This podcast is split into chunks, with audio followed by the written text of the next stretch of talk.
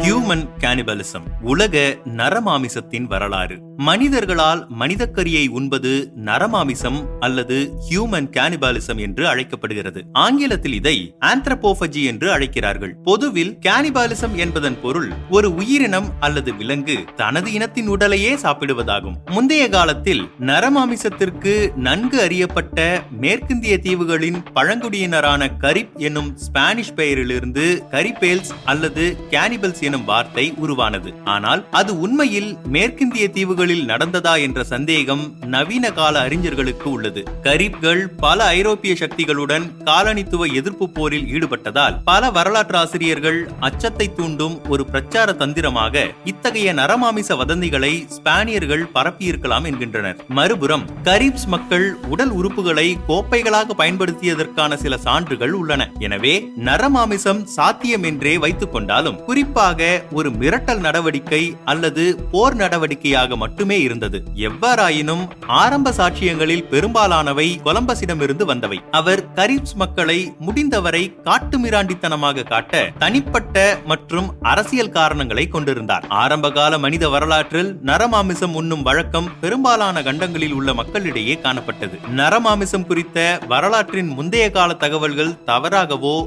மிகையாகவோ இருந்திருக்கின்றன. இருந்த போதிலும் மேற்கு மற்றும் மத்திய ஆப்பிரிக்காவின் சில பகுதிகள் மெலனேஷியா குறிப்பாக பிஜி நியூகினியா ஆஸ்திரேலியா நியூசிலாந்தின் மாவோரிகள் போன்ற தீவுகளில் நவீன காலம் வரை நரமாமிசம் உண்பது நடைமுறையில் இருந்தது. மேலும் பிலினேஷியா தீவுகள் சுமத்ராவின் சில பழங்குடியினர் மற்றும் வடக்கு தெற்கு அமெரிக்காவின் பழங்குடியினர் சிலரிடமும் இந்த பழக்கம் வழக்கத்தில் முன்னர் இருந்தது. சில பிரதேசங்களில் மனித கறி உணவு வகைகளுள் ஒன்றாக பார்க்கப்பட்டது. சில இடங்களில் இது விலங்கு கறிகளின் உணவோடு சமமாக கருதப்படுகிறது. போரில் வெற்றி பெற்ற மாவோரிஸ் இனக்குழுவினர் போரில் இறந்த உடல்களின் இறைச்சியை வெட்டி உண்பார்கள். டச்சு நாட்டின் கட்டுப்பாட்டிற்குள் வருவதற்கு முன்பு சுமத்ரா தீவின் படாக் இனக்குழுவினர் மனித இறைச்சியை சந்தைகளில் விற்றதாக கூறப்படுகிறது. சில இடங்களில் சடங்கு சம்பிரதாயத்திற்காக இறந்து போன மனித உடலின் பகுதிகளை நுகர்வது வழக்கத்தில் இருந்திருக்கிறது. இது பசி அல்லது உணவு பழக்கமாக இல்லாமல் சடங்கிற்கானது. இதன் மூலம் உண்ணப்படும் நபரின் சில குணங்களை பெறலாம் அல்லது சூனியத்தின் சக்திகள் பயன்படுத்தப்படலாம் என்று அந்த மக்கள் நம்பினர். கனடாவில் வாழும் இலங்கை தமிழ் எழுத்தாளரான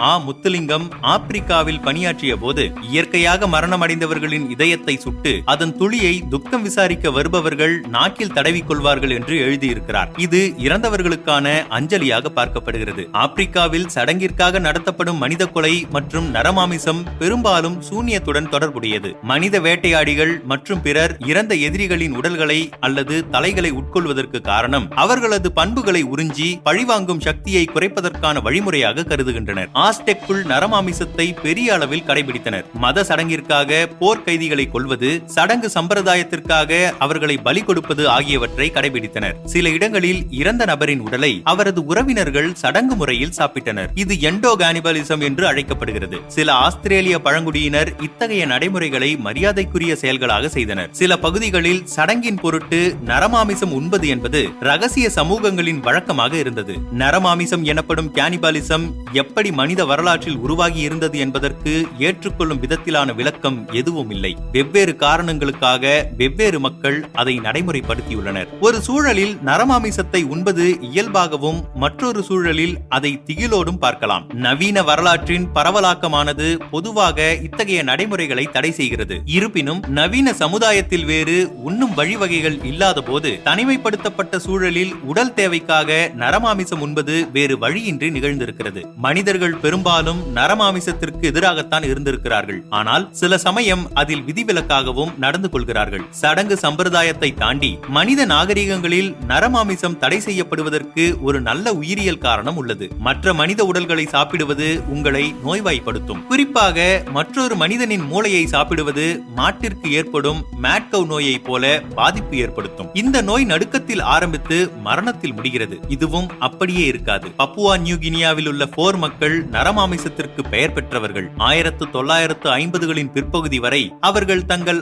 ஆவிகளை சுத்தப்படுத்த உறவினர்களின் உடல்களை உண்டனர். இதில் மூளையை சாப்பிடும் குரு எனப்படும் நோய்க்கு ஆயிரக்கணக்கான போர் மக்கள் இறந்து போயினர். அதே நேரம் அவர்கள் அனைவரும் இந்த நோய்க்கு பலியாகவில்லை. கடந்த இருநூறு ஆண்டுகளில் இந்த நோயிலிருந்து பாதுகாக்கும் ஒரு மரபணு மாற்றத்தையும் அம்மக்கள் தமது உடலில் இயல்பாக உருவாக்கியுள்ளனர். நரமாமிசம் குறித்த இன்றைய பார்வையிலிருந்து நாம் வரலாற்றை நோக்கக்கூடாது. நரமாமிசம் பற்றி சில அடிப்படை கேள்விகளுக்கு வரலாற்றாசிரியர்கள் பதிலளிப்பது கடினம். எத்தனை குழுக்கள் நரமாமிசத்தை கடைபிடித்தன? இப்பழக்கம் எப்போது ஆரம்பித்தது? இந்த கேள்விகள் கடினமானவை. ஏனெனில் நரமாமிசம் என்பது உண்பது மட்டுமல்லாமல் பல்வேறு விஷயங்களை விவரிக்கிறது. அதனால்தான் பெரும்பாலான நவீன மானுடவியலாளர்கள் மற்றும் விஞ்ஞானிகள் நரமாமிசம் என்பதற்கு பதிலாக மானுடவியல் என்ற சொல்லை பயன்படுத்த விரும்புகிறார்கள். பலரும் நரமாமிசம் என்பது முந்தைய வரலாற்று மற்றும் வளர்ச்சியடையாத நாடுகளில் இருந்ததாக நினைக்கின்றனர். ஆனால் ஆரம்பகால அமெரிக்க வரலாற்றிலும் நரமாமிசம் ஒரு அம்சமாக இருந்தது. இரண்டாயிரத்து பதிமூன்றாம் ஆண்டில் தொல்பொருள் ஆராய்ச்சியாளர்கள்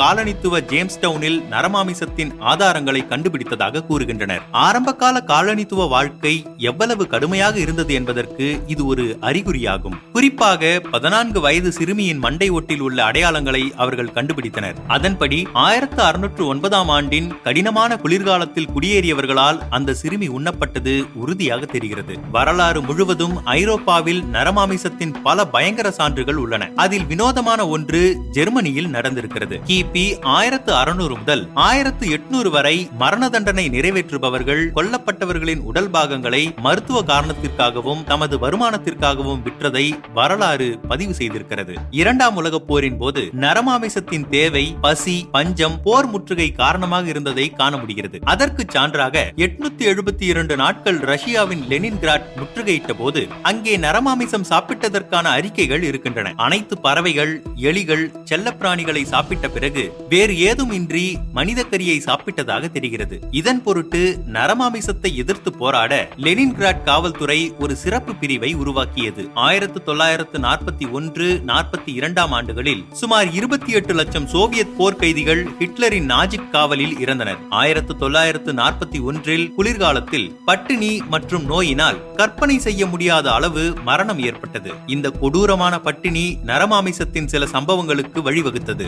இவை சூழல் நிர்பந்தத்தால் ஏற்பட்டவை என்பது குறிப்பிடத்தக்கது. இதே போன்று இரண்டாம் உலகப் போரில் சில இடங்களில் ஜப்பான் வீரர்கள் மனித கறி சாப்பிட்டதும் பதிவு செய்யப்பட்டிருக்கிறது. இரண்டாம் உலகப் போருக்கு பிறகு ஆப்பிரிக்காவில் நடந்த பல உள்நாட்டு போர்களில் குறிப்பாக இரண்டாம் காங்கோ போர் லைபீரியா சியாரா லியோனில் நடந்த உள்நாட்டு போர்களில் நரமாமிசம் பதிவு செய்யப்பட்டிருக்கிறது. அகோரிகள் எனப்படும் நமது நாட்டு துறவிகள் மனித சதையை உண்பது வயதானதை தடுப்பதோடு ஆன்மீக மற்றும் உடல் நலன்களை வழங்குகிறது என்று நம்புகிறார்கள். அவர்கள் இறந்தவுடன் தங்கள் உடலை தானாக முன்வந்து தமது பிரிவைச் சேர்ந்தவர்களை மட்டுமே சாப்பிடுவதாக கூறுகின்றனர். இருப்பினும் அகோரிகள் அடிக்கடி தகனம் செய்யும் இடத்தில் உடல்களை எடுத்துச் செல்வதாக செய்திகள் தெரிவிக்கின்றன. இன்றும் அவ்வப்போது சூன்யம் தொழில் கட்டிடம் கட்டுவது போன்றவற்றிற்காக தமிழகம் உள்ளிட்ட பல மாநிலங்களில் நரபலி கொடுப்பது ஊடகங்களில் வெளியாகிறது. எனவே நரமாமிசம் சாப்பிடாத நாடுகளோ வரலாறோ கிடையாது. அதே நேரம் இதை இன்றைய நாகரிக பார்வையோடு பார்ப்பது தவறு. குறிப்பிட்ட வரலாற்றுச் சூழலில் அவை வேறு வழியின்றி நடந்திருக்கின்றன.